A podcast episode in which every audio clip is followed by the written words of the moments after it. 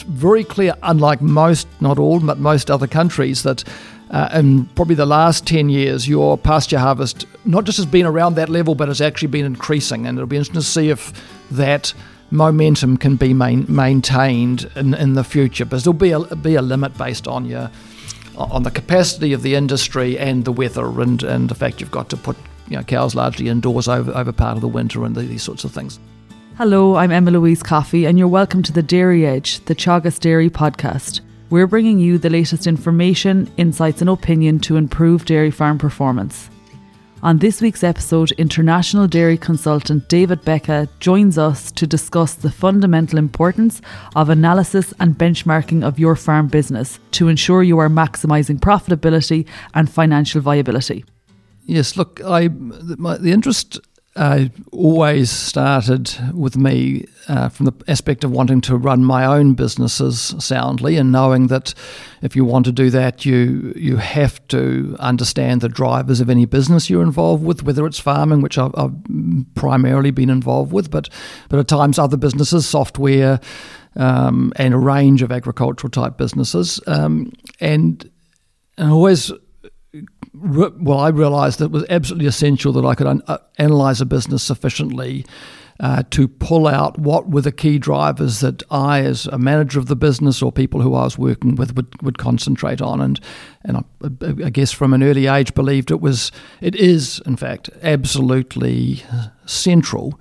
Uh, and it did mean over time I I formed the, the view that the first thing, not the third or the fourth after. For instance, on a dairy farm, I'd, I'd got quite good maybe at pasture harvest. The first thing I wanted to, to know about any business I ran or anybody else was show me the numbers, show me the full financial and physical analysis of a business. And if I have that, then I can work out where to focus if it was my own business or some somebody else's. And the it was absolutely critical to being able to understand a business and drive it forward. And uh, and certainly in, in my working life, whether it's my own businesses or, or, ones that I was invited into for some reason, it was always the first request. Give, give me that first, and uh, we can work out where we should focus if we wanted to become more profitable. It's interesting you say that run your run your business and it is a business and I think we are becoming more aware um, and understanding of you know cost structures decisions we make and how it impacts on our profit but at the same time we probably have a lot to learn and, and a way to go on that. But um, interestingly as part of the dairy conference you know you have presented some international work um, really nice comparisons um, between Ireland and our competitors internationally.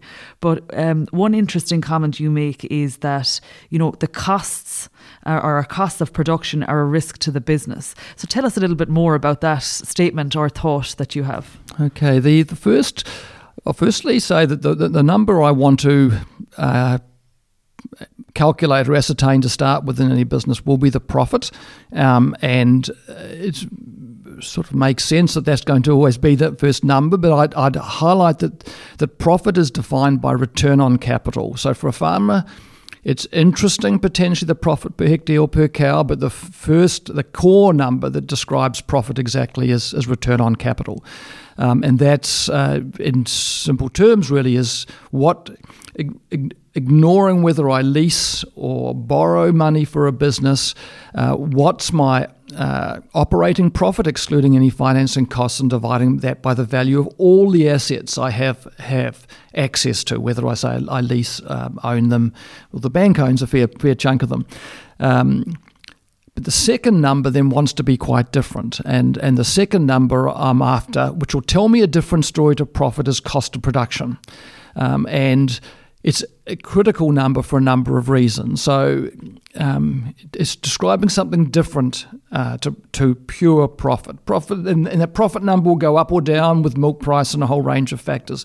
Cost of production would clearly would tell me what should tell me what the cost is to produce, for instance, each kilo of milk solids or each litre, and it doesn't actually tell me how profitable I'm going to be, but it certainly tells me how resilient my business is, or and as you asked, what the risk would be. Because I know that if I have a higher cost of production, I'll have a smaller profit margin, and when the weather changes or the milk price changes, I'm going to be more exposed. And if I have a lower cost of production, then, then I'm more resilient. I can handle those. And, and for an industry, it's absolutely critical.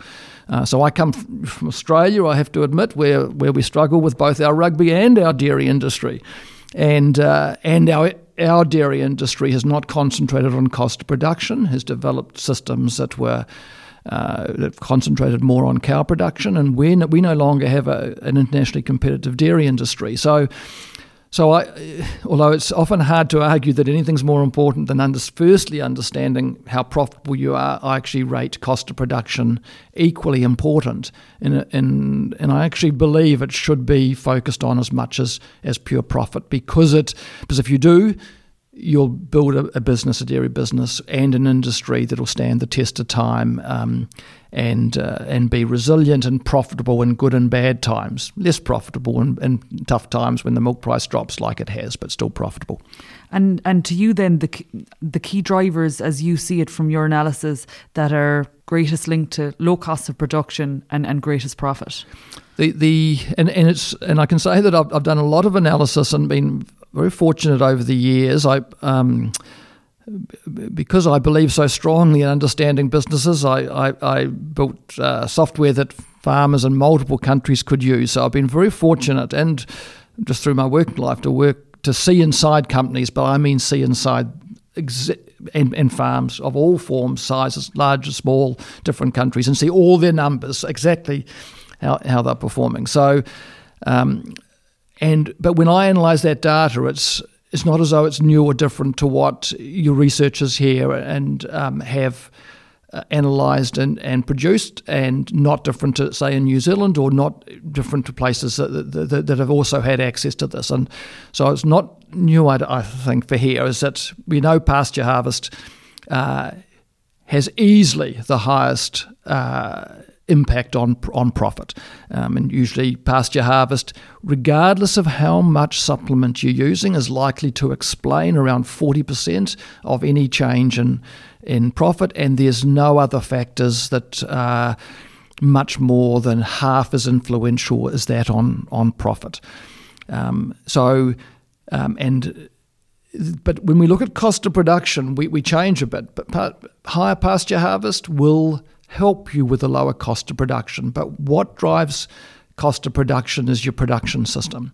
So the easily the most influential impact on cost of production um, is the production system that you adopt, meaning the proportion of pasture that you have in the diet compared to to supplements. And it's it dominates the influence on cost of production. And that's the, I mean, what underlines the huge strength I see here in the Irish industry and in the New Zealand industry is that. Uh, is generally the industries um, and all their research and a lot of the focus has been on how to, yes, increase pasture harvest, but critically to also maintain a, a very strong high percentage of pasture in the diet. And it's, it's, it means that those are the two uh, countries that that are most internationally competitive, and that you can demonstrate through any international comparisons. And and just I guess to make sure we're all on the one page, your definition of pasture harvest. I think it's a very good question because uh, because I'm noticing here that there's some uh, some lack of clarity around around uh, how to calculate some of the key ratios, and it's, it's very good if if if, um, if that were to be the case. So so firstly, pasture as a definition, a simple definition. So pasture meaning this low cost pasture that we're all after. Requ- it, the foundation definition is it means it's pasture that a cow can go and graze in situ. So no interference uh, with machinery between her eating it. That's why it's low cost. It's not low cost if we introduce machinery to it. So it's so pasture and therefore pasture harvest is pasture growing on your milking platform of course, if there's too much for the cows to eat and you have to conserve it, that remains part of your pasture production. In fact, if it's any green feed, if you were to grow, you know, a turnip crop, for instance, or something, as part of your pasture renovation on the milking platform. That's actually part actually of, of your pasture production, um, and that but that's really key. So it means when uh, when you're importing, as a lot do here, and I understand it's linked to the, the way land is held here, but uh, the fact that you often are importing grass, I'm not going to call it pasture, grass from your out farm back uh, to the dairy farm, that's not part of your pasture harvest. It's not part of your pasture production. I mean, you're doing it because you hope it's a relatively low cost uh, form of supplement, a forage supplement. Uh, but any reasonable calculations is going to work out that it's lit, it'll be two or three times or more the cost of your pasture as as I've defined it, and and uh, so it's. It's a, it's a critical difference, and to make, make sure that we, when we're look, talking pasture and therefore pasture harvest and therefore pasture percentage in the diet, it's the it's really the green feed, primarily grasses, but pasture that, that you're, you're growing on the milking platform. And I can see from the, the slides you present at the dairy conference that, you know, Ireland is in and around seven and a half to eight tonnes utilised based on your analysis, which I would say is very much in line with what I have seen Irish people present. Yes. So uh, yep. well done on that. You know, you're you're you're you're spot on. But um, how does that compare with our international competitors? You, you mentioned New Zealand is is strong, yep. but you know, I suppose where are we at yeah. compared so, to them and others? So the positive, I think, and and really the only way I was uh, I've tried to calculate it is based on your National Farm Survey and other data here. So uh, I I was hoping I'd be I would be not too much different to, to, to what to what is also being published or, or put out here locally. Um, and, and I think the key, by the way, that I'll show is that it's very clear, unlike most, not all, but most other countries, that uh, in probably the last 10 years, your pasture harvest not not just has been around that level, but has actually been increasing. And it'll be interesting to see if that momentum can be main, maintained in, in the future. But there'll be a, be a limit based on your on the capacity of the industry and the weather and, and the fact you've got to put you know, cows largely indoors over, over part of the winter and the, these sorts of things. So, so it's an interesting. It's yeah, so mm, seven or eight, and hopefully, hopefully going up. That's when we look at elsewhere. Um, you know, New Zealand's probably around twelve ton, give or take, um, and and they haven't been improving that. What's what's interesting is most countries uh, and not improving pasture harvest. And, and basically, it's, it's, the idea is uh, in any industry there can be uh, lost opportunities um, which are suddenly picked up, and people get a bit smarter, and and or in some countries they maybe had access to irrigation they didn't before, and but but disappointingly, you could say internationally, what tends to happen is as long as farmers are, are aware of the opportunity and encouraged and wish to, to secure it, um, they, they can lift it to a certain level.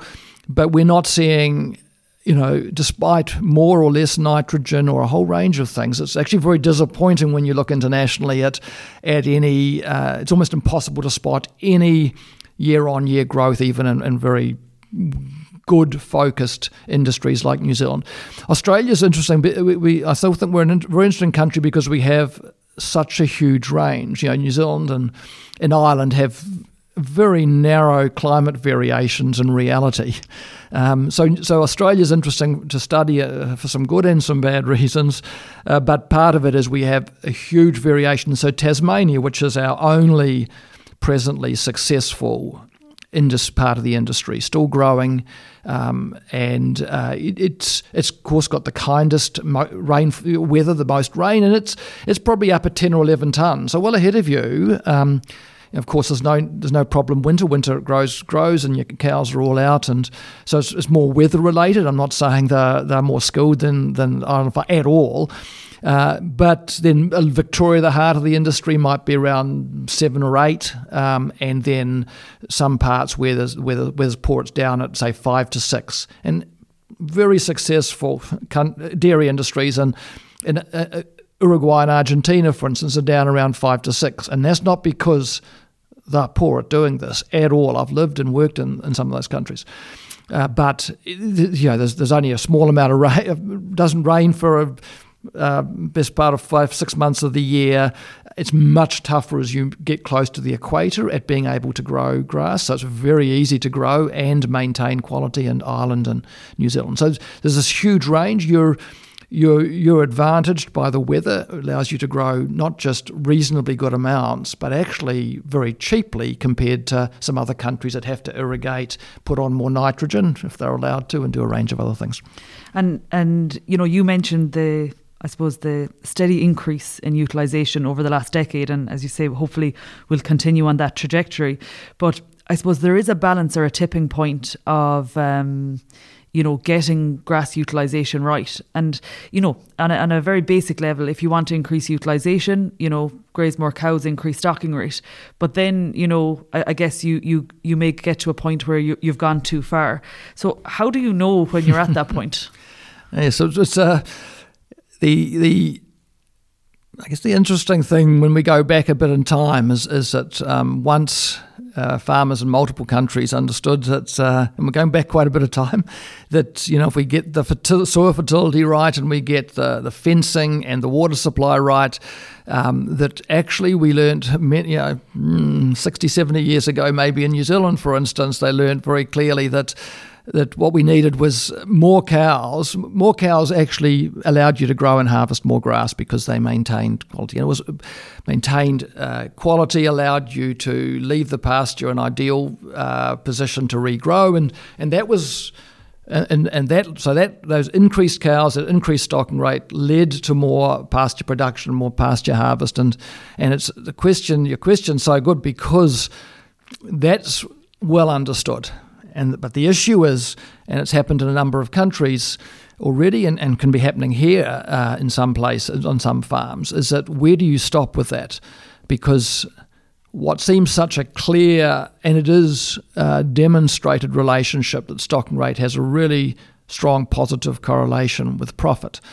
And it's there because it has a strong correlation with pasture harvest.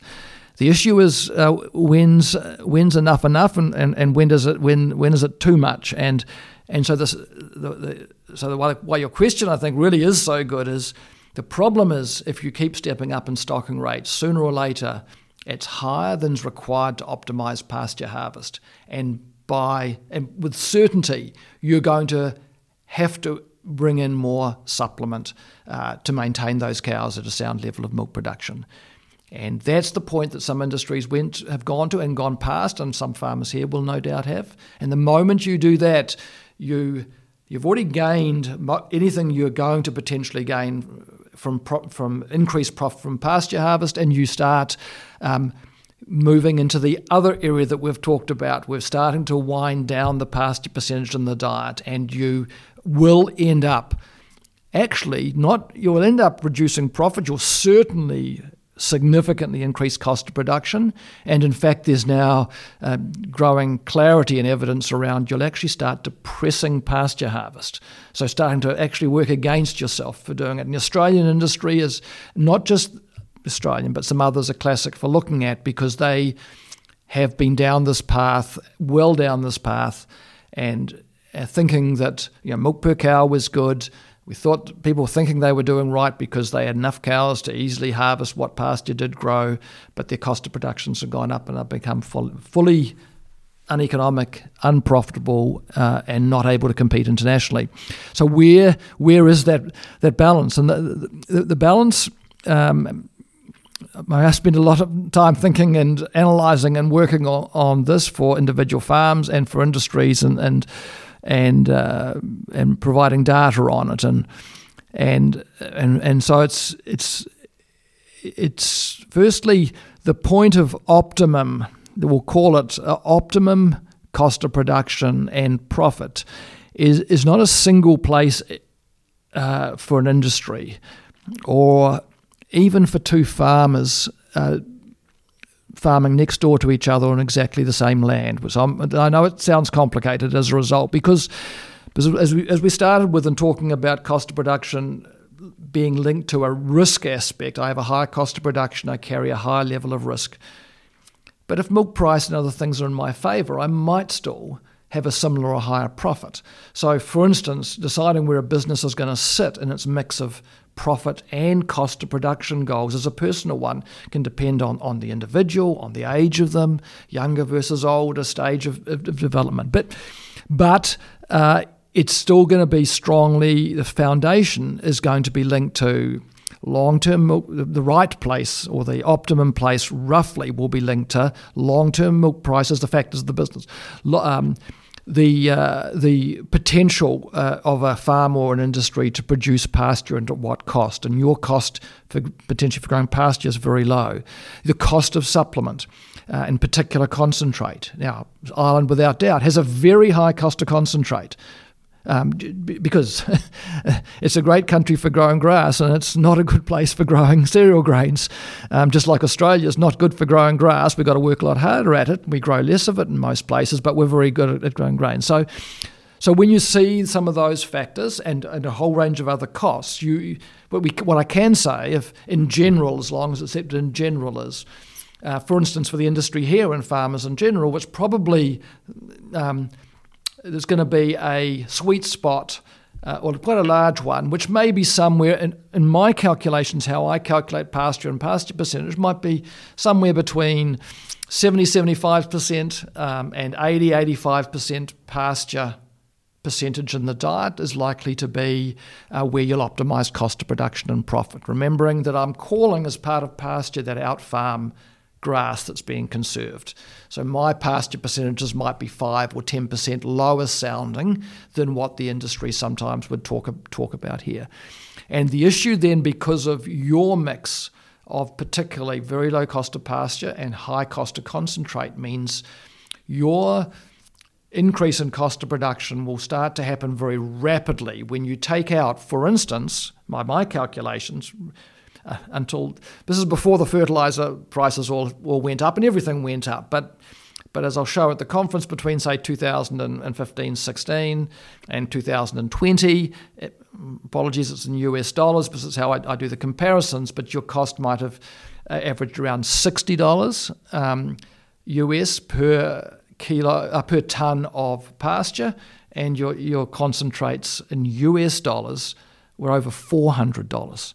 So when you start uh, taking out $60 feed and replacing it with 400 plus dollar feed, it, I could argue you shouldn't need lots of fancy analysis or it, that I might uh, like doing. It's you're just going to see those those costs go up very quickly.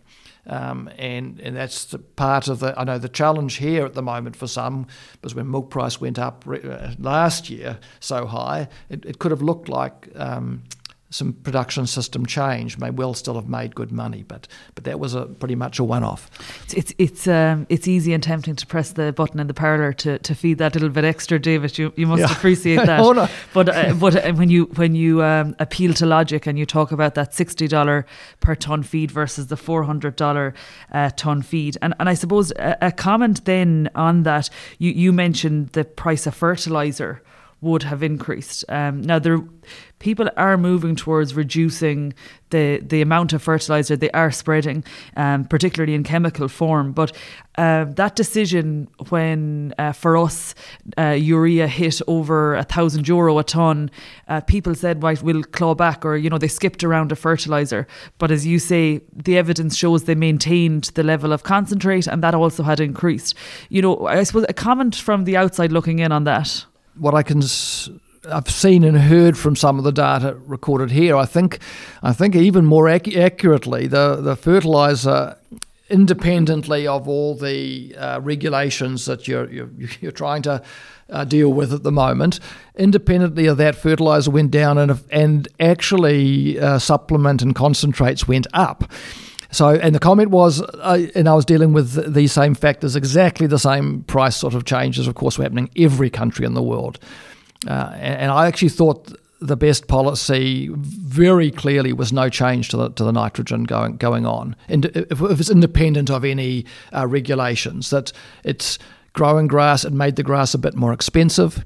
Uh, so uh, I imagine, I mean, it's quite likely that $60 average could easily have been 100 US. I mean, huge change. Maybe a hundred, let's call it 120 US. It sounds terrible compared to 60, But on average, that $400 US a ton concentrate in the same year, if it had stayed at $400, is complete. I mean, why, why would you take why would you use $400 to replace the 120 and the reality was that $400 concentrate had gone had also gone up in price. So very many farmers did what many other countries did something similar, but but I think uh, I'm hoping I'm, I'm trying to say it was very clear. Uh, nitrogen was part of your production system to maintain a certain level of pasture uh, production and pasture percentage in the diet, and and that simple basis is it you know sixty dollars, 120 150 dollars. Uh, we you know, um, that same cost, increased cost of nitrogen meant maybe that out farm grass that I'm calling it that's brought back onto the farm went from 150 to 250 dollars. And I say the 400 was 450 nothing actually changed about the dynamics. Uh, the, the, my only advice to farmers I was working with was don't waste it of course. Just redouble your efforts to use the urea and everything, which you, you really advise people to do every year. Uh, just be as efficient and careful with how you apply it, so don't waste it. But but unless you're going to take cows off and change your whole system, um, you, you, you, you, you, I believe the, the clear advice should have been maintain exactly what was planned and as you say, they're you know they're the principles of the farm, so they shouldn't necessarily uh, change. Um, you know, particularly in relation to the ability to grow and utilise yes, yes. pasture. I suppose to sum up, David, um, you know, I suppose you, have shown us evidence that you really understand what's going on in the country, um, but uh, you like our resources and our capabilities. If you were a dairy farmer in Ireland what would be the key principles of your system? Maybe two, three things that would be non negotiables every year.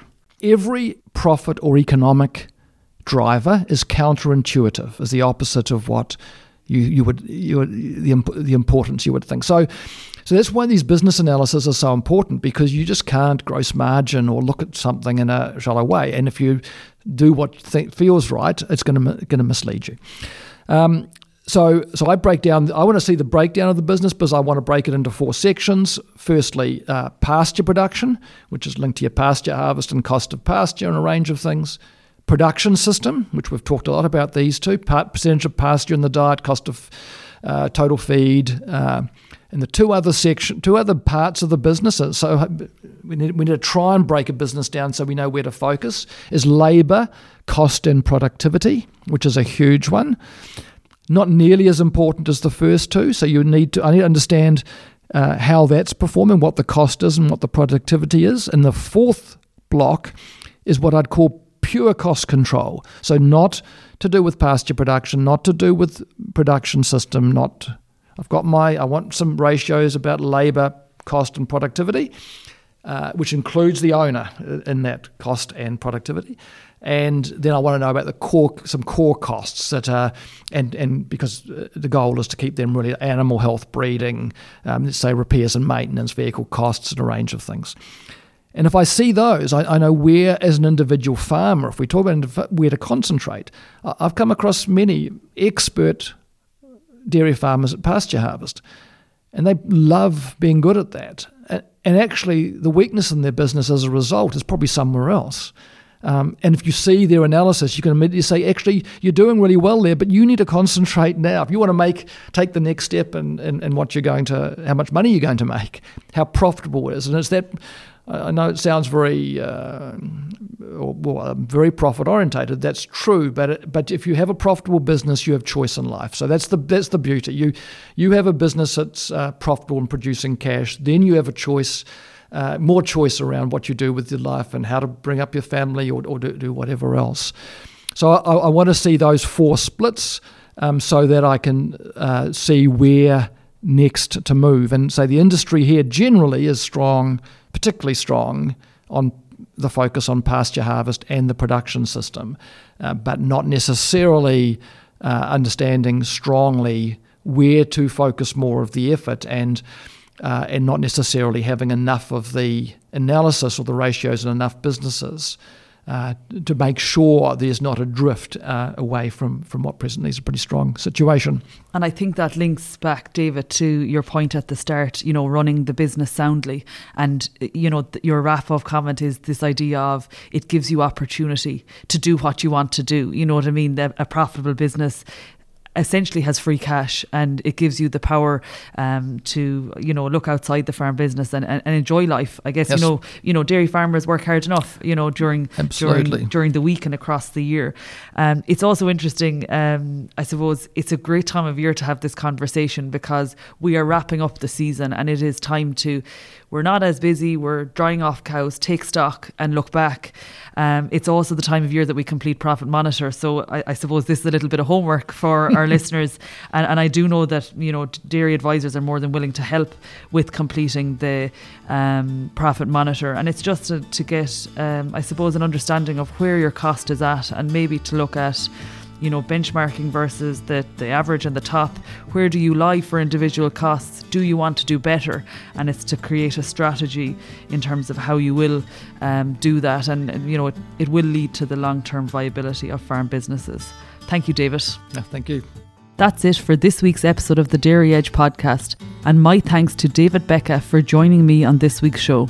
Don't forget to rate, review, and listen on Apple, Spotify, or wherever you get your podcasts. And for more information, go to the Teagasc website at teagasc.ie. I'm Emma Louise Coffey, and join us next time for your Dairy Edge.